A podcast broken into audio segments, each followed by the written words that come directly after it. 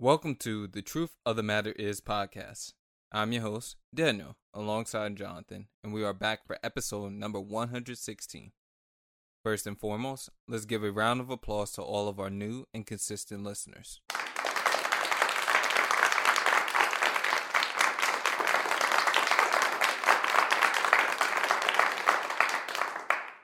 We thank you and hope that you continue to press play when it's convenient for you.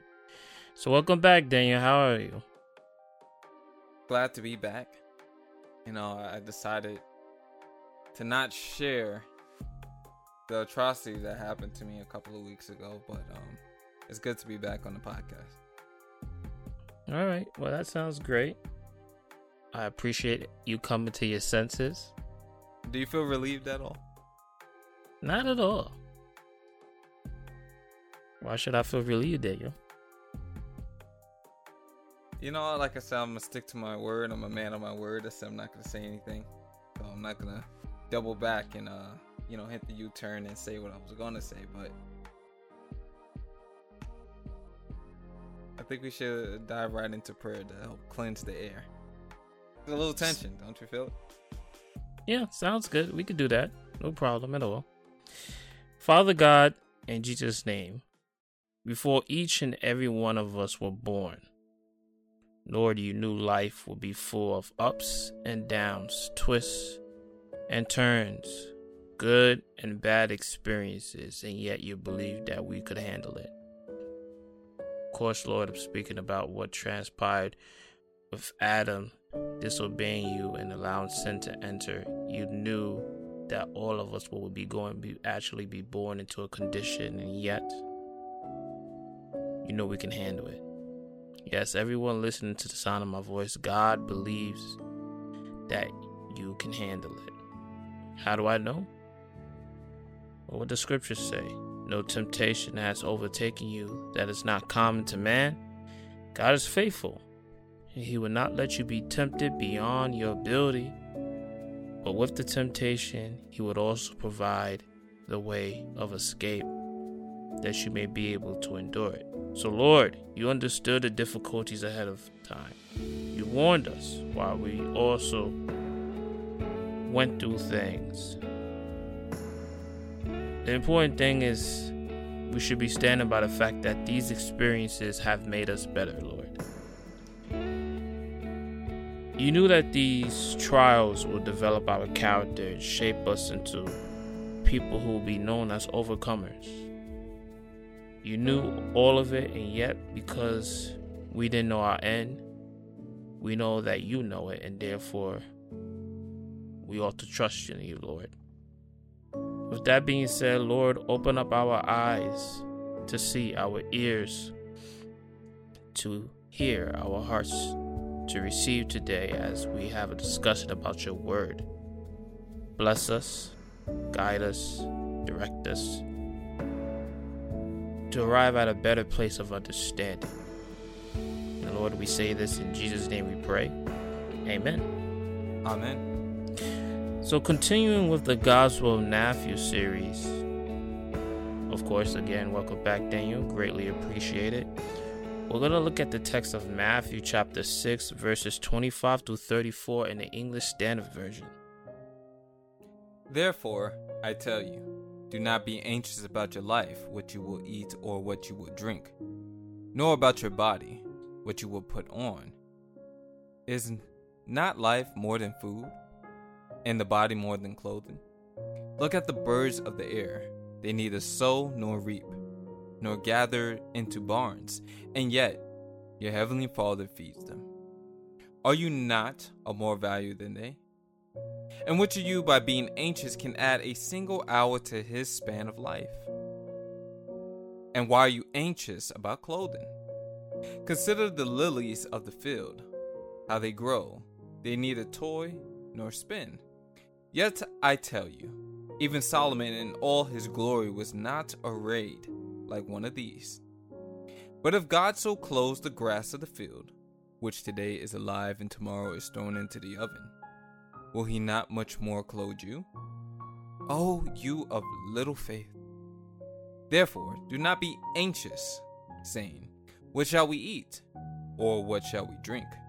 Or what shall we wear? For the Gentiles seek after all these things, and your heavenly Father knows that you need them all.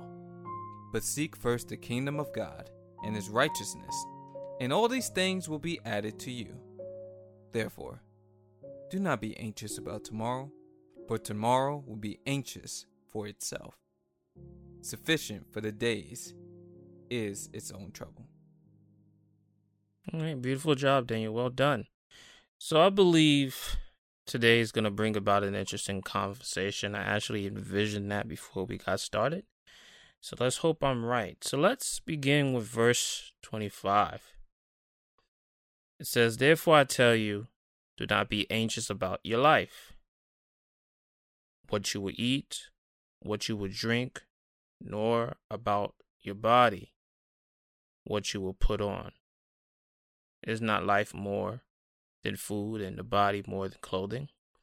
So to begin this conversation, let's begin by defining anxious.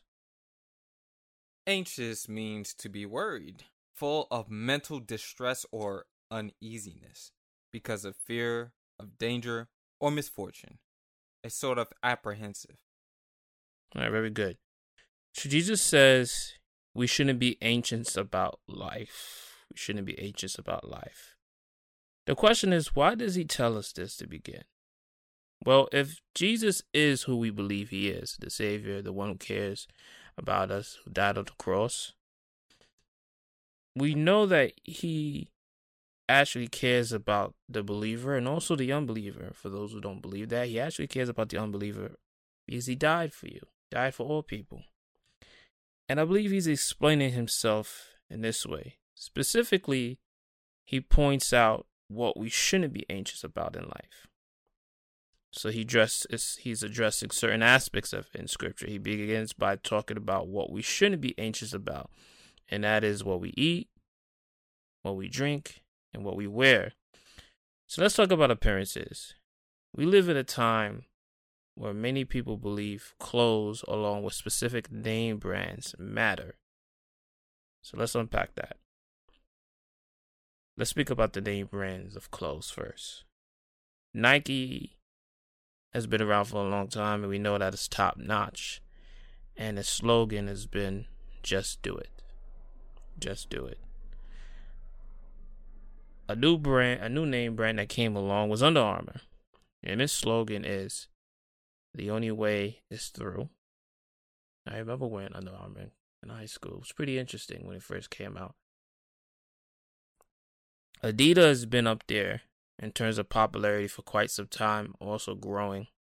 And its slogan is, "Impossible is nothing." And living in our current and present time period, people have worried about the name brands and their value. Why? Well, because people seem to care more about the public opinion.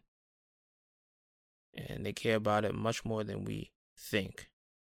The reason, I don't know. It seems as if you could win the vote of public opinion if you believe that's something. I haven't figured it out. What do you think, Dane? What do you think about this desire to win over the hearts and minds of the public when it comes to certain things? Well, the majority of people care about others' opinion, right? And, yeah. you know, clothing can be used as a status symbol. It can also be used as a shield sometimes to deliver a certain type of image, or it also can be used in a positive light where it's people want to express themselves and their personality is inside of their clothes. So I don't know, clothing has always been like a thing where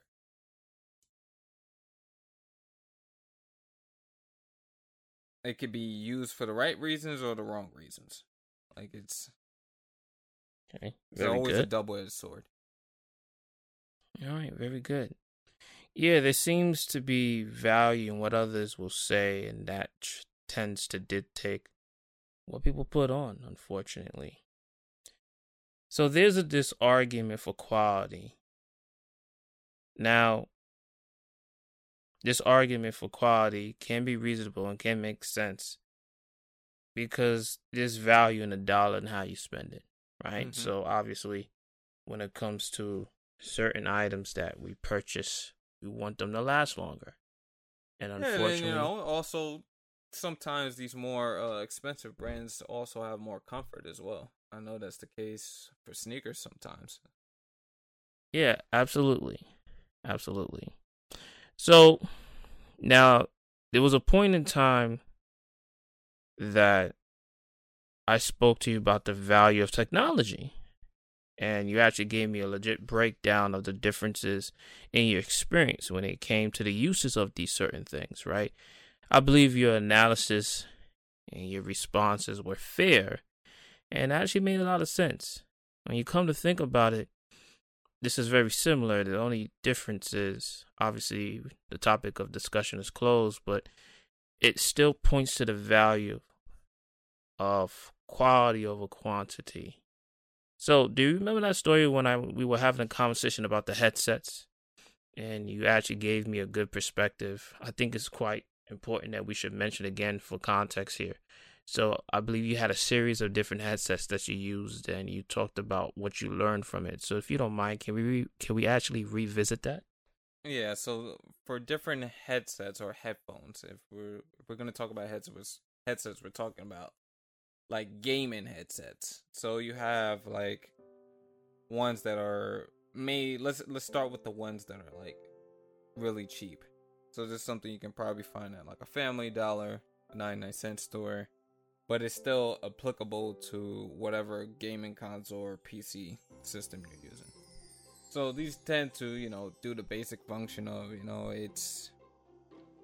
you can hear and you can talk, right? But the build quality of the headset will be really thin. It'll be really cheap. It's easily broken. They don't really last all that long, no matter how well you take care of them, right? But then you can move a tier up and let's say... you get like the default one that comes with, or it's like stock or standard to whatever gaming console or P C console. So it's like an entry level kind of headset, and that's gonna be the same thing. It's gonna have that hard plastic build to it.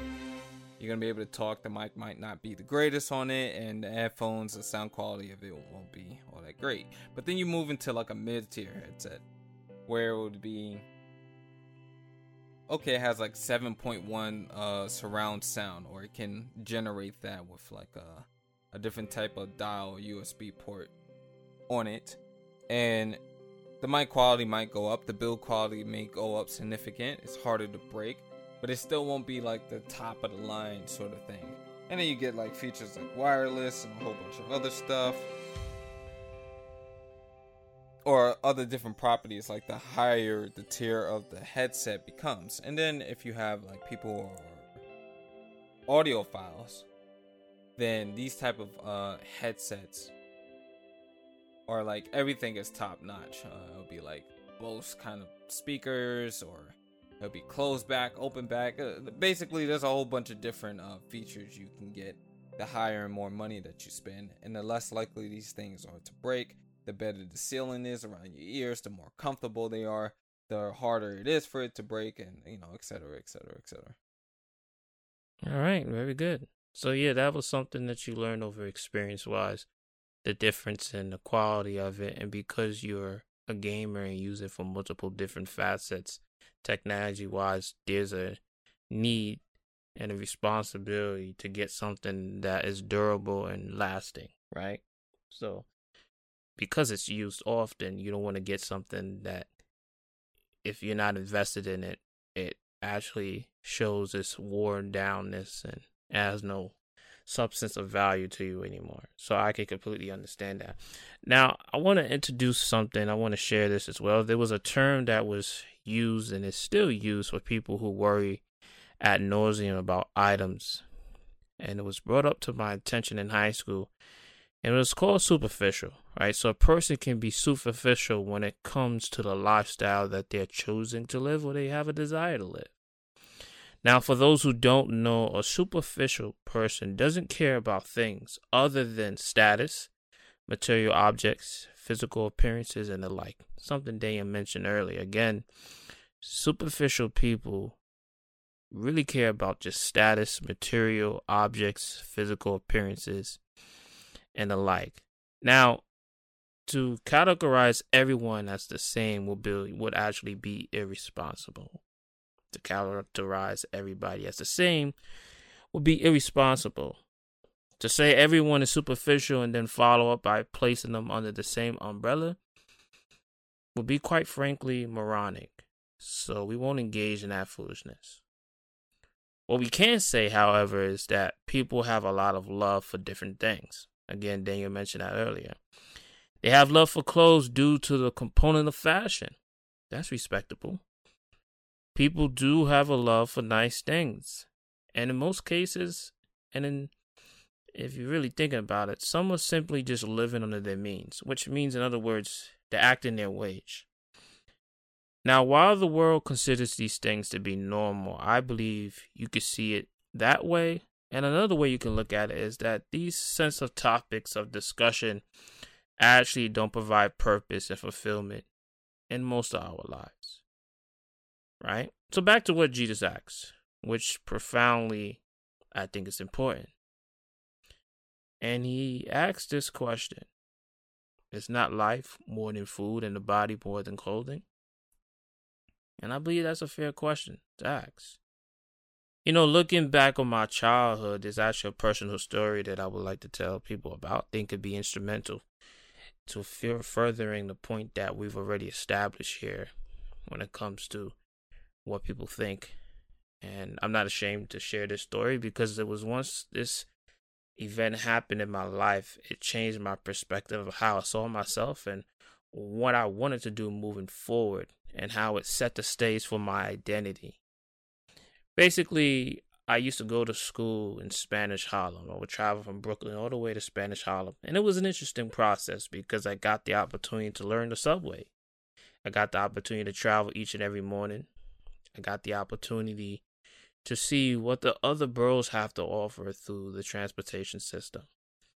And once I got up to the school, it was a univer- it was actually a school that was uniformed base Monday through Thursday, and then they implemented something called Dress Down Friday. And we see a lot of that now. Kind of gives people the opportunity to wear something different on the last day before we enter the weekend. Greatly appreciate that. And it was at this time that once I entered the school, you know, growing up, started getting picked on. And I started getting picked on because, at least growing up, our values were much more placed in other things, like music. I would have to say one of the most things I'm proud of about our parents is that they had a well balance of music. My dad was jazz, classical. Our mom was the love ballads, the oldies, all the music that people listen to from the seventies all the way up to about the nineties. We were well versed in, and we had a great appreciation for the arts. It's also implemented in us that we played instruments. I thought it was pretty cool. Now, when it came to clothing, we didn't have much knowledge about it.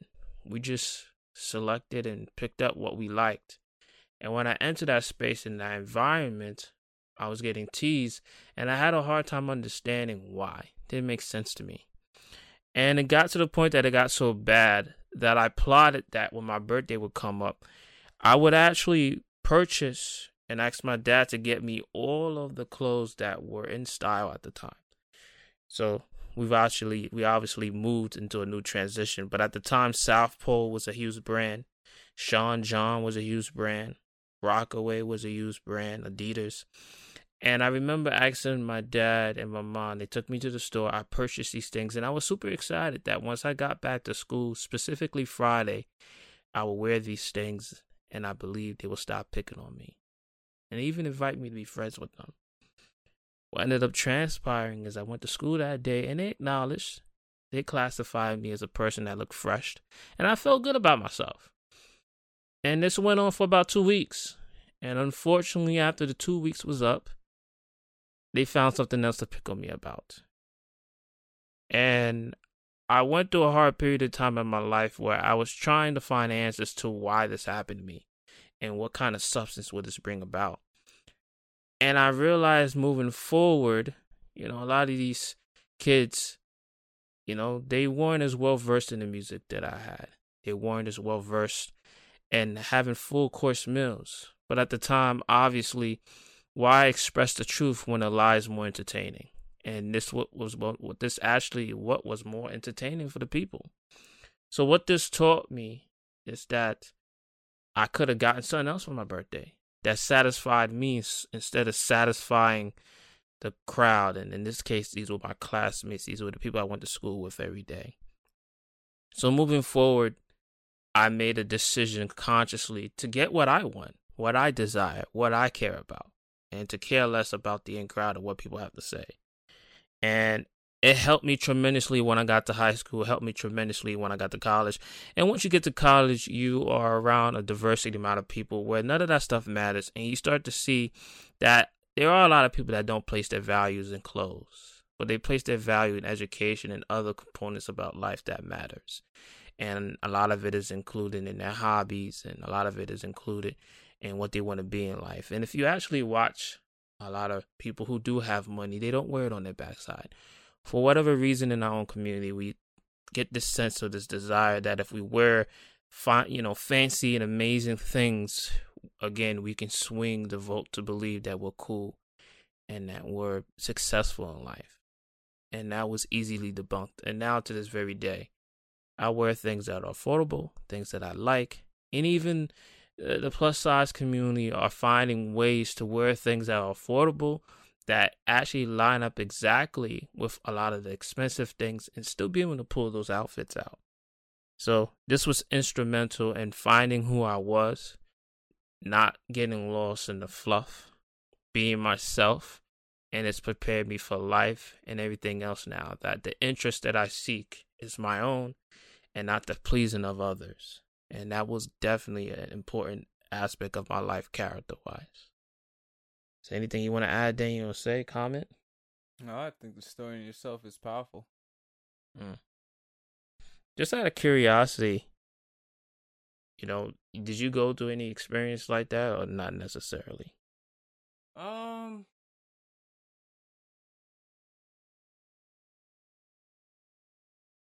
I think like seventh and eighth grade. No, seventh and sixth grade. Uh... my shoes in like middle school. Mm. They were saying like uh they made like a song about it, like wax uh wax your church shoes every Sunday or something like that. But not really, to be honest. Mo- I didn't really care about stuff like that.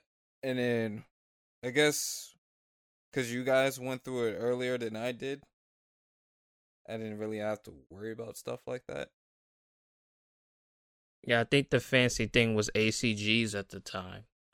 Yeah. Yeah. So it was like the shoes was really like the biggest deal. But most of the time, I'm like really good at verbal comebacks. So that didn't last too long. Mm. Remember, Daddy was so big on the Clarks. He's like, these are Clarks. What are you talking about? And it's funny because there's nothing wrong with like Clarks with like certain shoes. And you know what I noticed too about when people tried to bully you? Um, If you were very non-reactional to stuff like that, or people saw you didn't care, um, they just kind of left you alone. But I was one. I was always like, I don't want to say I'm not popular, but I wasn't nerd either. So I was always just good with everybody for the most part. The times I wasn't, you know, it ended up in fights. So yeah, I would say the the bullying thing is taking a serious twist now, where I hear any form of bullying is not only is it not un- not only is it unacceptable, but they are expelling kids for bullying, because obviously in our time we saw it as a way of development of character and improvement, but now none of that is acceptable. Any form of slander, it's considered a huge issue, and it's definitely lined up for you being expelled. All oh, right, cool. Hmm, uh, yeah. Uh. It's a big sure. thing now. Yeah. Even now as adults is a big thing. So. I, I I do think it builds character. Yeah. Sometimes. It, it, it did. It did, yeah. yeah. It builds character. Just get over it. I don't know. But now these people, man, they, they don't think it does in any aspect. So any, yeah, any I mean, form of nobody statement should now. Just be bothered for no reason. I agree with that, but mm-hmm. I, I don't know. I'm old school. Okay, let's move on. Let's discuss verse twenty-six. Look at the birds of the air. They neither sow nor reap nor gather into barns, and yet your heavenly Father feeds them. Are you not of more value than they? So I want to preface my comments by saying how nature is very important. In fact, in college, I took a philosophy course called Philosophy of the Environment. Really interesting stuff there. You know, I want to be clear here too, right? Human beings are distinctly different from nature. I believe we can be better when it comes to how we should treat our environment. However, remember this, right? This is based on scripture. We were created in the image of God. So let's go to Genesis chapter one, verse twenty-seven. Genesis chapter one, verse twenty-seven. And we're going to look at this in the New King James Version. So God created man in his own image. In the image of God, he created him.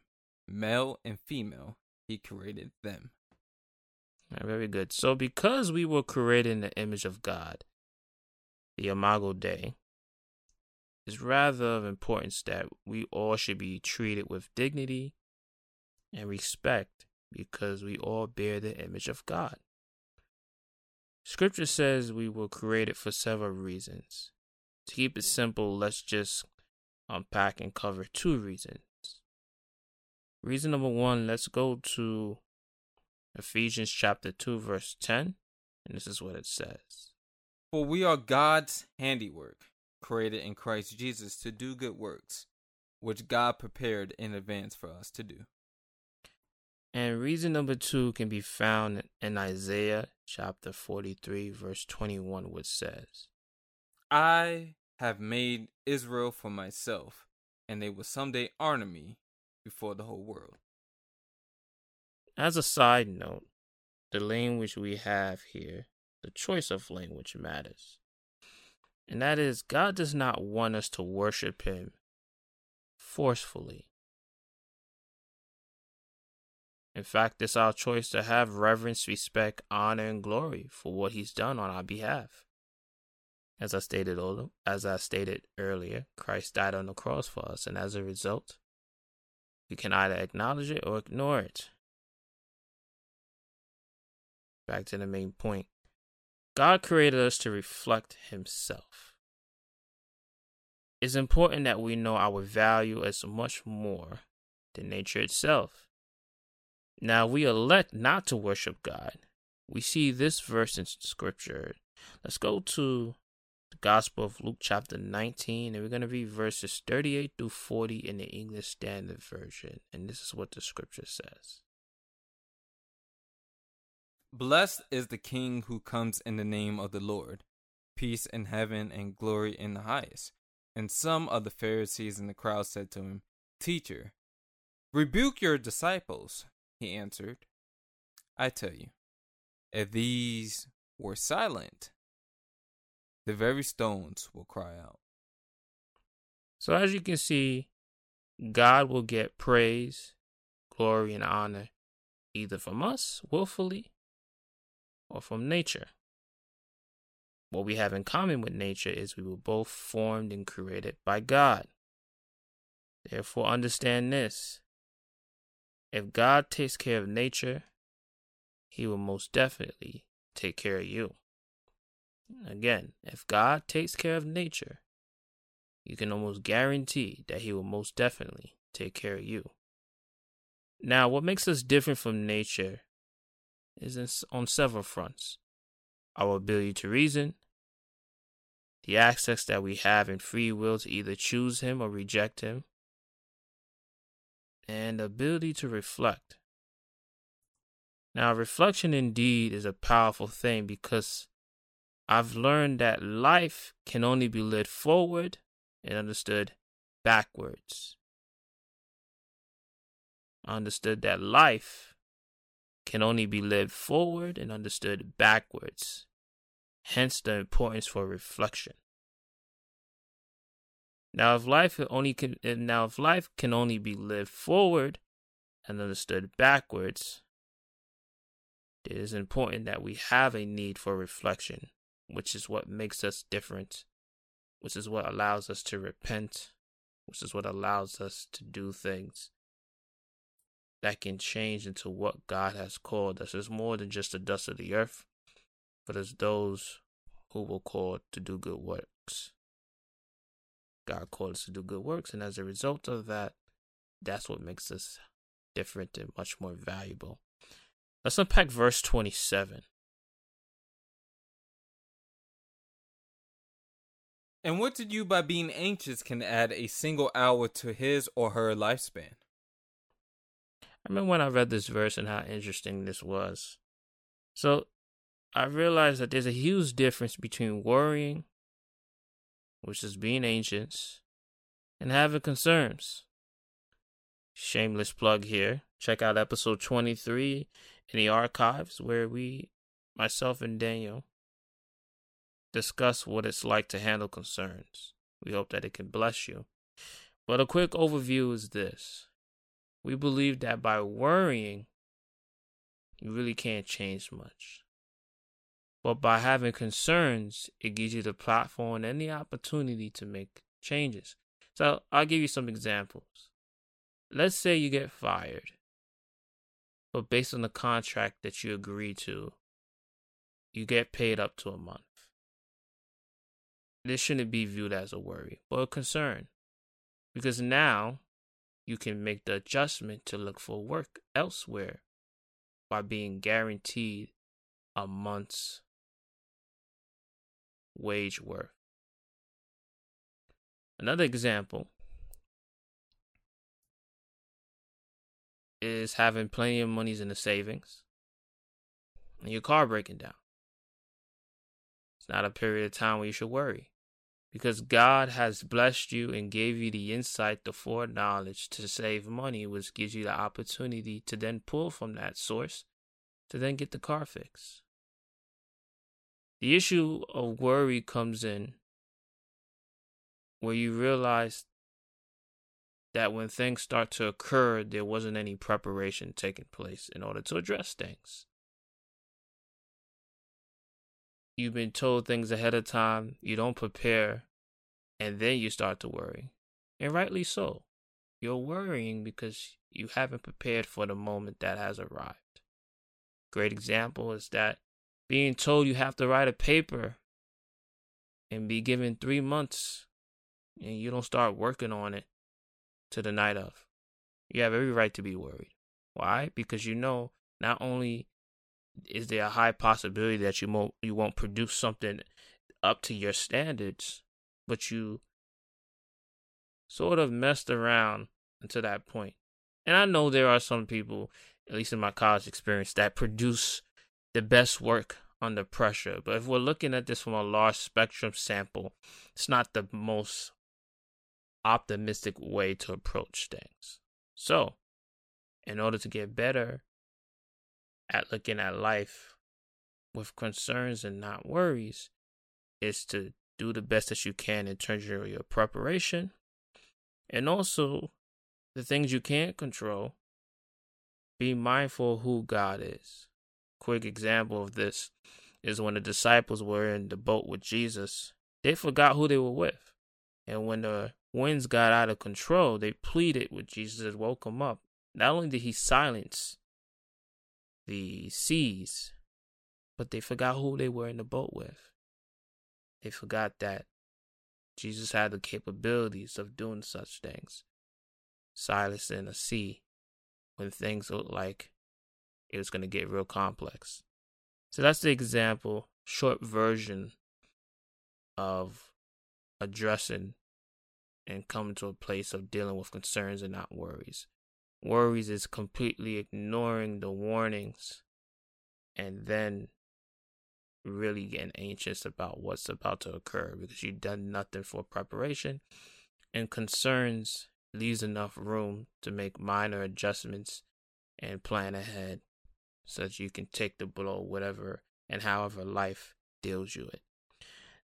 Now, I want to address this verse in Matthew. It's interesting. So I want you to follow me here. Jesus said not to be anxious about life because for one, life is meant to be challenging, which means It's just like what I said in our prayer today before we begin. Life is full of ups and downs, twists and turns, good and bad experiences. The goal, however, is to remain even-keeled, meaning work on the progressively being steady. You want to work progressively being steady without any sudden changes in your mindset and what you're aware of. The phrase slow and steady just means that you have the ability to win the race. Now, we know that the turtle is given that in the analogy, that because the turtle is slow and steady with each and every step, slow and steady wins the race. The concept is to be consistent and to produce effective effort, and most definitely that will lead to success. If you know your starting point and what to expect while also trusting in God, you'll remain calm, cool, and collective through it out. Throughout all. Just out of curiosity, are there any things in life, Dane, that you've go that you've gone through and you've kept yourself in a slow, steady progression and you saw success in anything? Gaming. Mm. Speak a little bit more about that. Well, as the famous saying goes, you suck until you don't. So, mm. most games, when you start on them, especially if it's anything competitive, you're going to see people are insanely good, and then you're going to try to replicate the same thing, and you're going to realize you suck. So, if you don't put the time or the effort into becoming better at it, I feel like that's with everything, to be honest, but um, there's levels to how good you can be at something. And sometimes you'll notice some people are so good at things that you don't even think it's humanly possible. You think they're cheating. Mm. So in order to get on that same level, you're going to start off slow and then try to progress and get better at it. And it takes a lot of frustration. It takes a lot of failure. It takes a, take a lot of um, losses, readjustments, and then eventually you just get better at it. Same thing with playing an instrument. Um, yeah. Okay, that's a good, that's a great example. Yeah. yeah. Hmm. Has there ever been anything you've done and you just never got good at it, and you just said, "Ah, I guess this is not my thing," or that's unacceptable way of thinking? Oh wow, two K. Yeah. I, I I don't know. Every time I try to pick it up, it's like, eh. I just don't. Yeah, that and uh, fighting games. Got you. Just never been very good at it. Well, fair enough. All right. So I believe Paul said it best when he said this in Philippians chapter four. And a lot of us tend to skip verse ten before we get to thirteen. But I think this background, and call it background, but I think these verses and context leading up to verse thirteen makes all the sense in the world. You don't just view it in one way, but I think it's viewed regardless of your predicament and situation. So let's go to Philippians chapter four, verses ten through thirteen. I rejoice greatly in the Lord that at last you renewed your concern for me. Indeed, you were concerned, but you had no opportunity to show it. I am not saying this because I am in need, for I have learned to be content whatever the circumstances. I know what it is to be in need, and I know what it is to have plenty. I have learned the secret of being content in any and every situation, whether well-fed or hungry, whether living in plenty or in want. I can do all this through him who gives me strength. Amen, amen.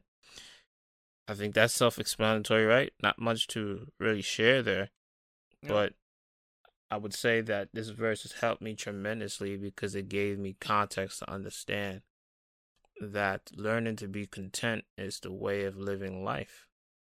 Everything is not going to be smooth sailing. You know, you're going to want things that you can't have, and you got to learn where to keep your fingers to yourself.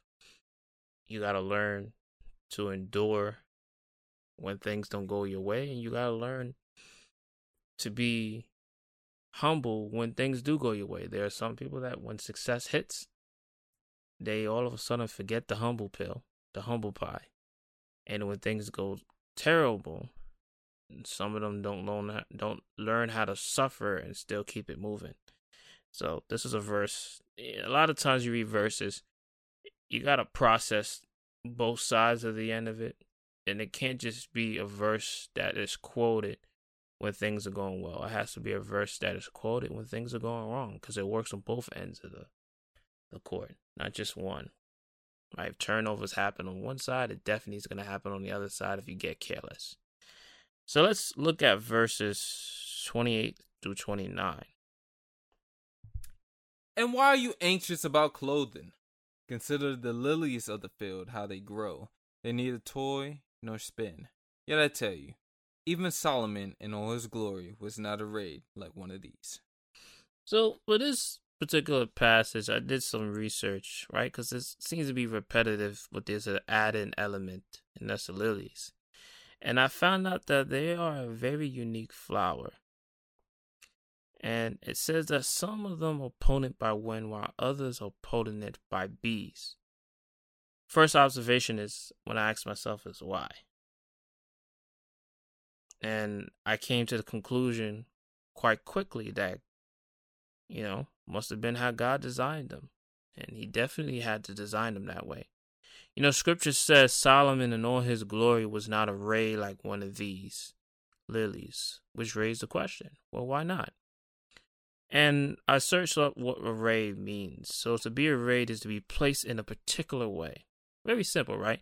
So God in his brilliance has arrayed lilies in, a, in an actually very unique way. God in his brilliance has arrayed lilies in a very unique way, just as humans are designed in a very unique way to reflect himself, created in his image. That's a different way. At the end of the day, he knows how his creation has the capabilities of providing substance to all societies and its usage over time, especially when it comes to culture. I read that lilies have been used medically and, and in cuisine for centuries, which is an expression of the impact that God knew and foreknew that it would have on culture. So let's go to verse thirty, and this is what verse thirty says. But if God so clothes the grass of the field, which today is alive and tomorrow is thrown into the oven, will he not much more clothe you, O you of little faith? Now, we talked about value and how God has placed this specific value on humans and also on nature. Because, of course, again, we were created in his image, so God knows that nature needs attention and that we need attention. He also knows that situations can get bad and difficult and unbearable. But one thing about God that is, has been consistent is that he wants us to trust him. And we do this by exercising faith. Now, I want to introduce something to you about the meaning of faith from a much more practical standpoint. And I'm pretty sure a lot of us are actually very much familiar with the biblical definition of faith, which is the substance of things hopeful, the evidence of things not seen. And we find this in the King James Version translation. But I want to give you a working definition that might be more understandable, relatable, and makes more sense when we think about faith. So faith has three aspects to it. It's a reason to trust. It's an enduring process. And it's an inherent foreknowledge. Faith has three aspects. It's a reason trust, an enduring process, and an inherent foreknowledge. So I want you to remember this. Faith is a reason trust because we have Hebrews chapter eleven to thank. If you haven't read the whole chapter, I suggest that you do so. It's an enduring process because God wants us to move to the next level. So as a result, he needs to prepare you. So some development and some growth needs to occur.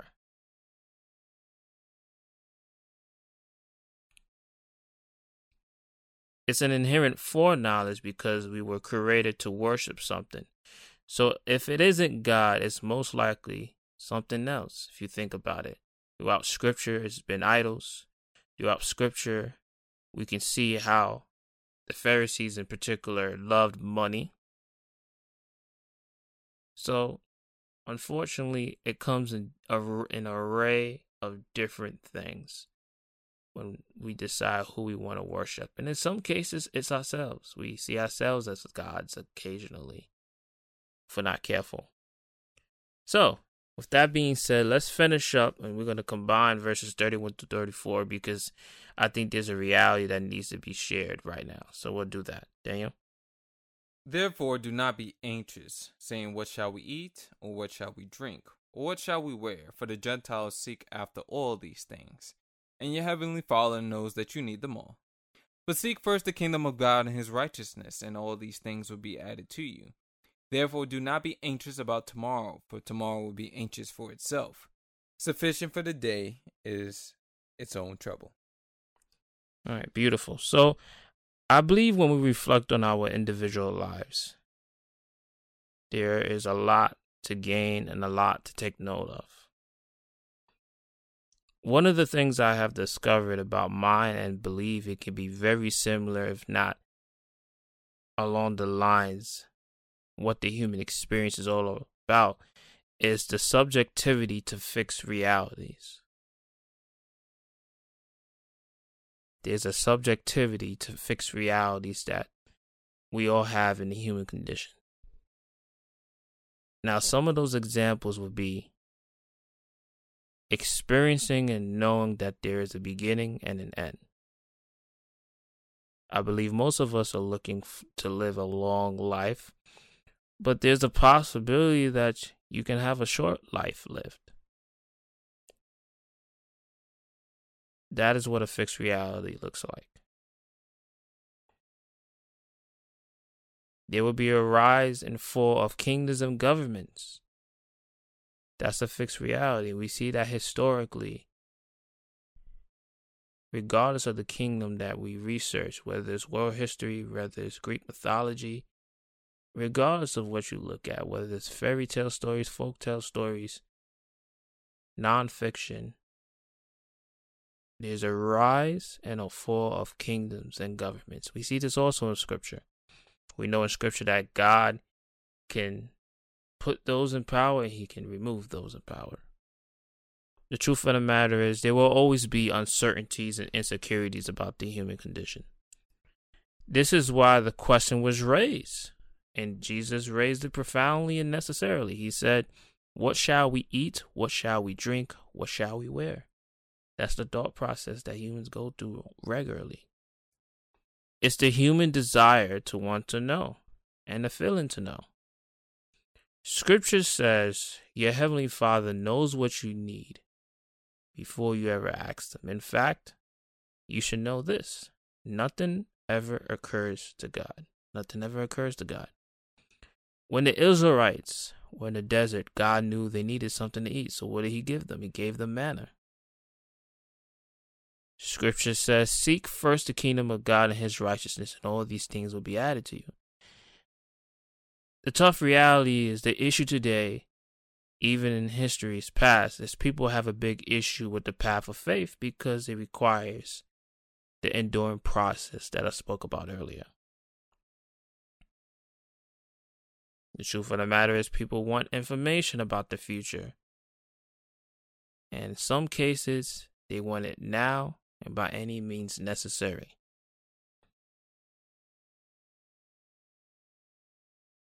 This is one of the reasons why people have elected to explore other belief systems. They don't like the uncertainty about their future and being told that they need to have a reasoned trust and faith in God does not meet their criteria of comfort. Everyone is not on board with the process of waiting on the Lord. We get this in Romans eight twenty-five, and this is what it says. If we hope for what we do not see, we will wait for it with patience. Unfortunately, some people want to completely bypass the process God wants to take them through in order to build their character and their patience, which in a lot of cases is there to protect you. This is why currently New Age, New Ageism has arrived. This is why some people seek out spiritualists, palm readers. They look to do tarot readings, psychic readings. They want to tap into African spirituality. That's ancestor communication. They embrace witchcraft, spiritual guides. They even come across, come across crystals. The truth of the matter is, a lot of people over time have been obsessed with the supernatural. Instead of searching the scriptures, they're looking for an experience all the time. Or they've had an experience and they're trying to tap back into the experience. These are some of the things that are going on currently outside of the Christian context and belief systems that they gravitate towards. And some people, they just feel fulfilled about it. And as believers of Christ, we have to respect what it is that they're doing. They're entitled to do these things. But scripture is warning us about it. So it's important that we don't remain ignorant, that we're well aware of what's transpiring and what makes us different. Now, we need to remember these fixed realities as well. As human beings, we will always be limited in our knowledge. That's why we place our faith in God, which in my opinion makes a lot of sense. Life will always be unpredictable. And I say this because you can take a path to work every single day. And one day, maybe the train stops working. Maybe somebody gets sick. You may be late. Maybe you're driving and there's a red light. You stop, but somebody keeps going and they on purposely kill somebody else. That's the unpredictability about life. There's been times I fixed my car. I think the car's great. I'm going somewhere and something else breaks down. That doesn't do away with all the great things that I did to maintain and keep the car. But life is unpredictable. Are there any unpredictable things that have happened to you, Daniel, that you can share? That don't make sense to you sometimes when it has happened? Unpredictable things. Ah, I got to let go of a job. Well, I was told I was being, I was doing a good job. I, I think that was strange. Mm. Um, trying to think of anything that's not like non-work related.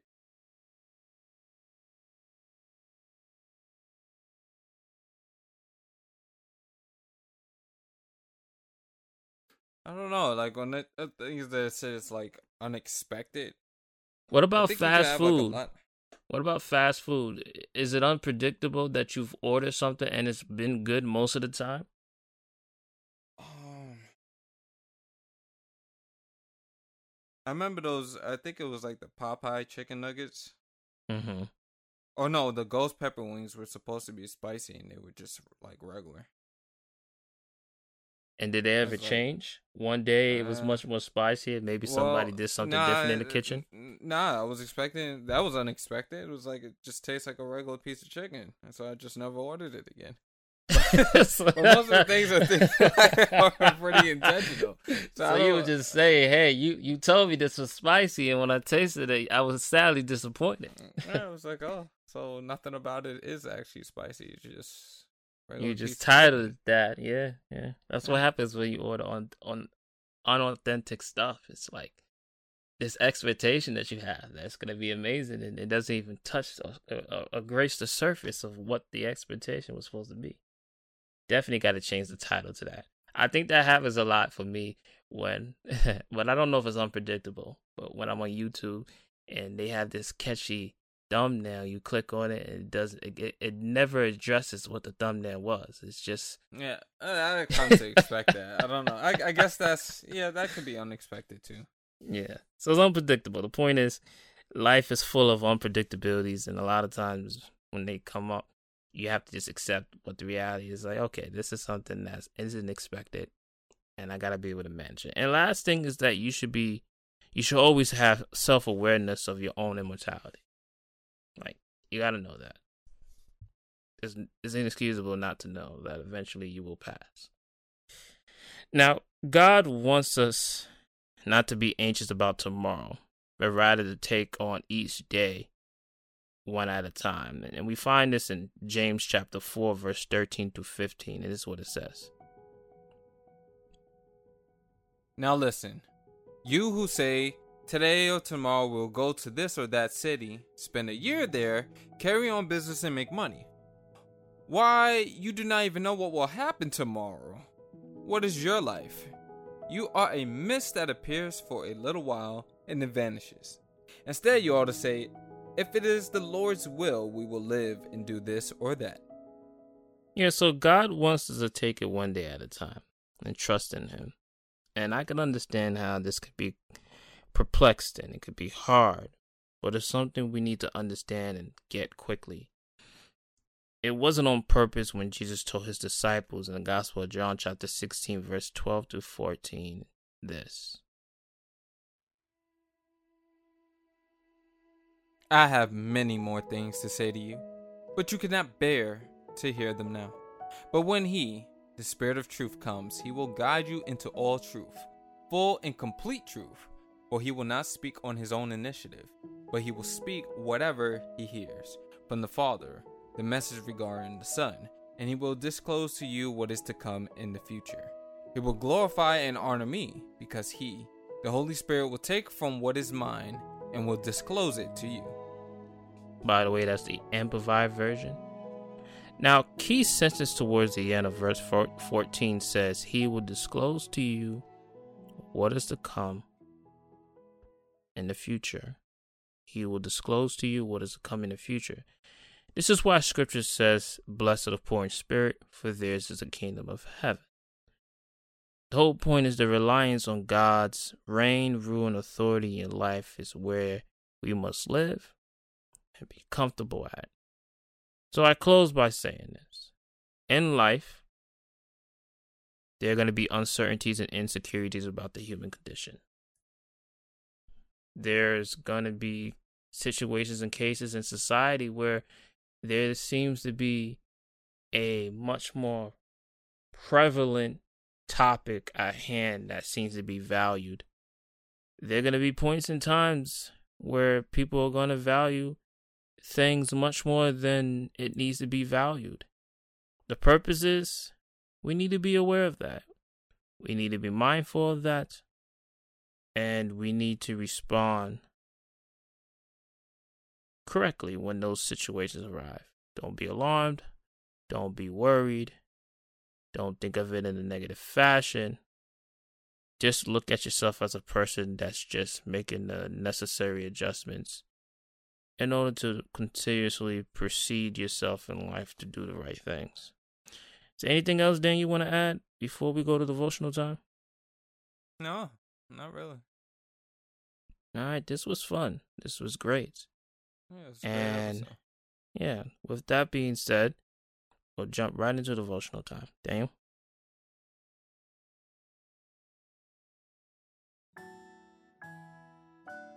In the book of Psalms, chapter forty-two, verse five in the N I V, it says, why, my soul, are you downcast? Why so disturbed within me? Put your hope in God, for I will yet praise him, my Savior and my God.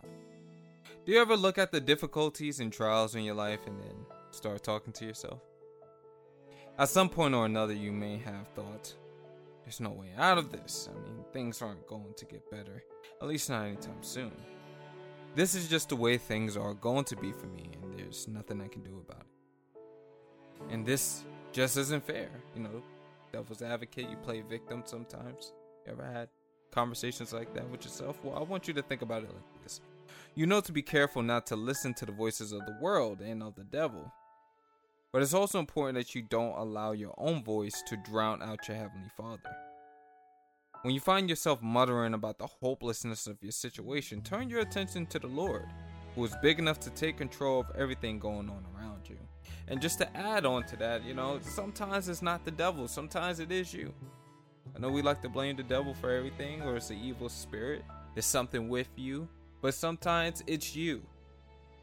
And I think taking a hard look at ourselves can prevent us from being in situations where we are drowning our, our Heavenly Father's voice. So as the Apostle Peter said, cast all your anxiety on him because he cares for you. So here's a prayer to help you throughout the week.